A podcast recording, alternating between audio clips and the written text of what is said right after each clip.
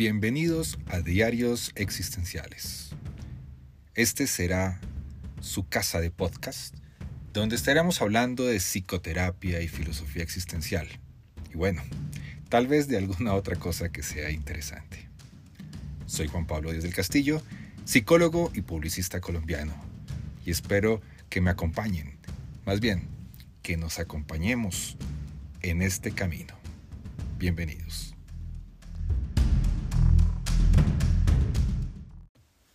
Hola, hoy arrancamos con, digamos, la primera serie de podcasts de los diarios existenciales.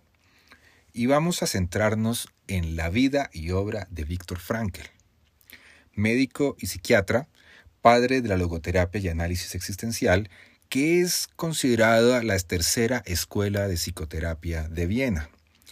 Porque la primera, el psicoanálisis de Sigmund Freud, la segunda es la psicología individual de Alfred Adler y la tercera la de Víctor Frankl.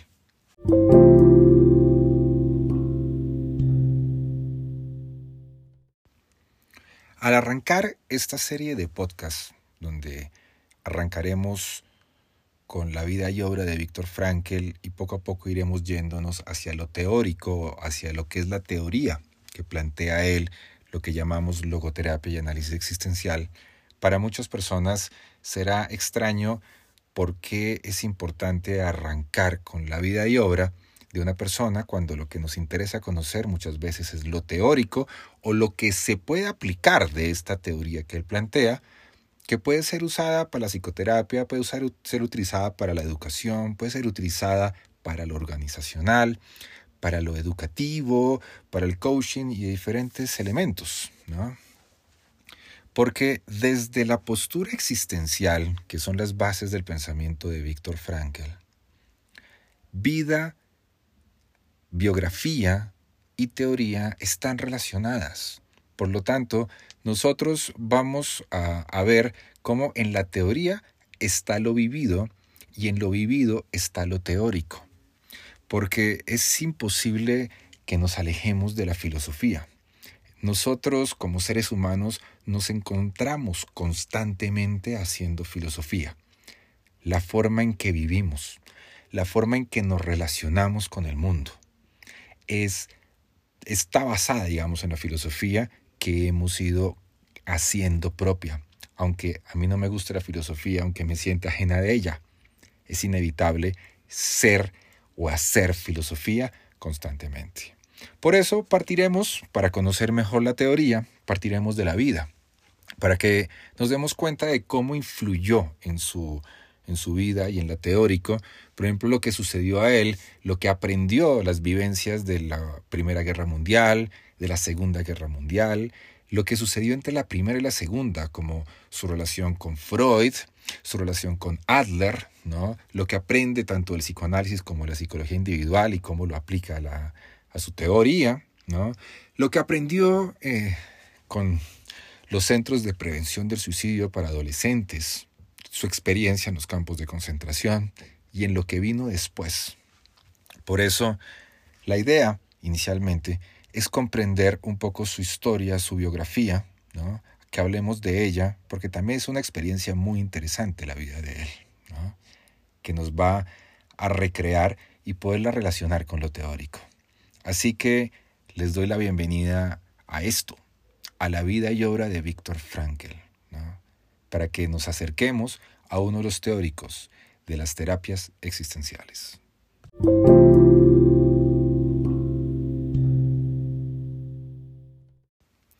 Hay una anécdota que Frankl comenta que le sucedió en el colegio. Él estaba una vez en clase de biología y el profesor hizo el comentario que la vida era un proceso de oxidorreducción, es decir, nacemos, crecemos y nos morimos. Bueno, hay que agregarle, nos reproducimos. Por lo tanto, Frankel en ese momento levantó la mano y, le preguntó al profesor es, si la vida simplemente es nacer, crecer, reproducirse, morir, ¿qué sentido tiene entonces vivir? Veamos con esta anécdota tan simple y tan tan simple desde muy pequeño, como ya desde el principio Víctor Frankl tenía un interés en temas que daban hacia los conceptos filosóficos y a preguntas que de pronto no eran tan comunes en la infancia.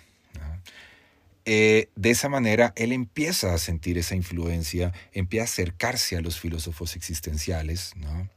Empieza a leer algunos otros como los románticos como Schopenhauer, Friedrich Nietzsche, Kierkegaard, ¿no?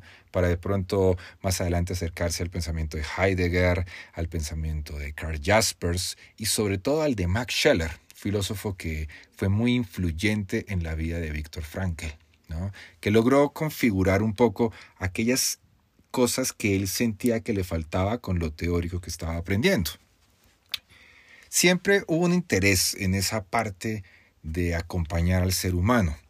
Primero desde un acercamiento a un intercambio epistolar con Sigmund Freud, con el cual nunca estudió, que, muchas veces cree que estudió, después se aleja del psicoanálisis porque no está de acuerdo con algunos elementos que planteaban y se acercó a la, psicología individual de Alfred Adler, donde ahí conoció grandes maestros como eran Schwarz y Allers. Otto Poltz también, y empezó a conocer cada vez más el mundo teórico, el mundo de lo psiquiátrico, algunos acercamientos que tal vez no eran tan normales que enseñaran en el aula en la Universidad de Viena y que le empezaron a interesar. Empezó a generar movimientos dentro de la psicología individual, ¿no? pero empezó a distanciarse también de las ideas de Alder por diferentes razones que veremos más adelante y poco a poco fue desarrollando sus ideas teóricas. Trabajó durante muchos años en el Steinhof en Viena, actualmente conocido como el Otto Wagner Hospital, trabajando acompañando a personas con ideación suicida. Y de ahí surgen, desde ahí y desde los grupos de prevención de suicidio en la adolescencia, ¿no? cuando era estudiante de medicina, descubre los elementos que eran claves en el sentido de la vida. Y esos elementos le facilitaron para generar unas diferencias frente a Adler y Freud. También las ideas existencialistas sobre la libertad, sobre que la libertad es interior y no como algo exterior, como la no tener condicionamiento, sino que el condicionamiento son humanos, y cómo la libertad se relaciona con la responsabilidad. Y eso, cómo se relaciona todo eso a la forma en que encontramos sentido y le damos sentido a la vida. Cómo logró nuevamente eso, convertirlo en una experiencia propia y poderlo vivir y hacerlo propio en los campos de concentración, de una manera casi como que investigación para corroborar su existencia. Ya después, Viene una vida teórica con publicaciones de muchos libros y grandes reconocimientos. Víctor Frankl de esa manera durante muchos años trabajó su logoterapia y análisis existencial.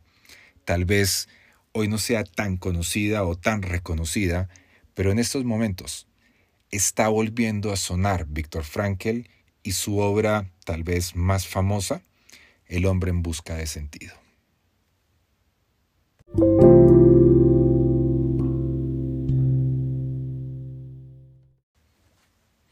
Y así vamos a darnos cuenta de cómo la vida y obra de Víctor Frankl y su teoría están relacionadas. Hoy con una breve introducción, hablando de Frankl, sobre qué es la logoterapia y cómo se relacionan una con la otra.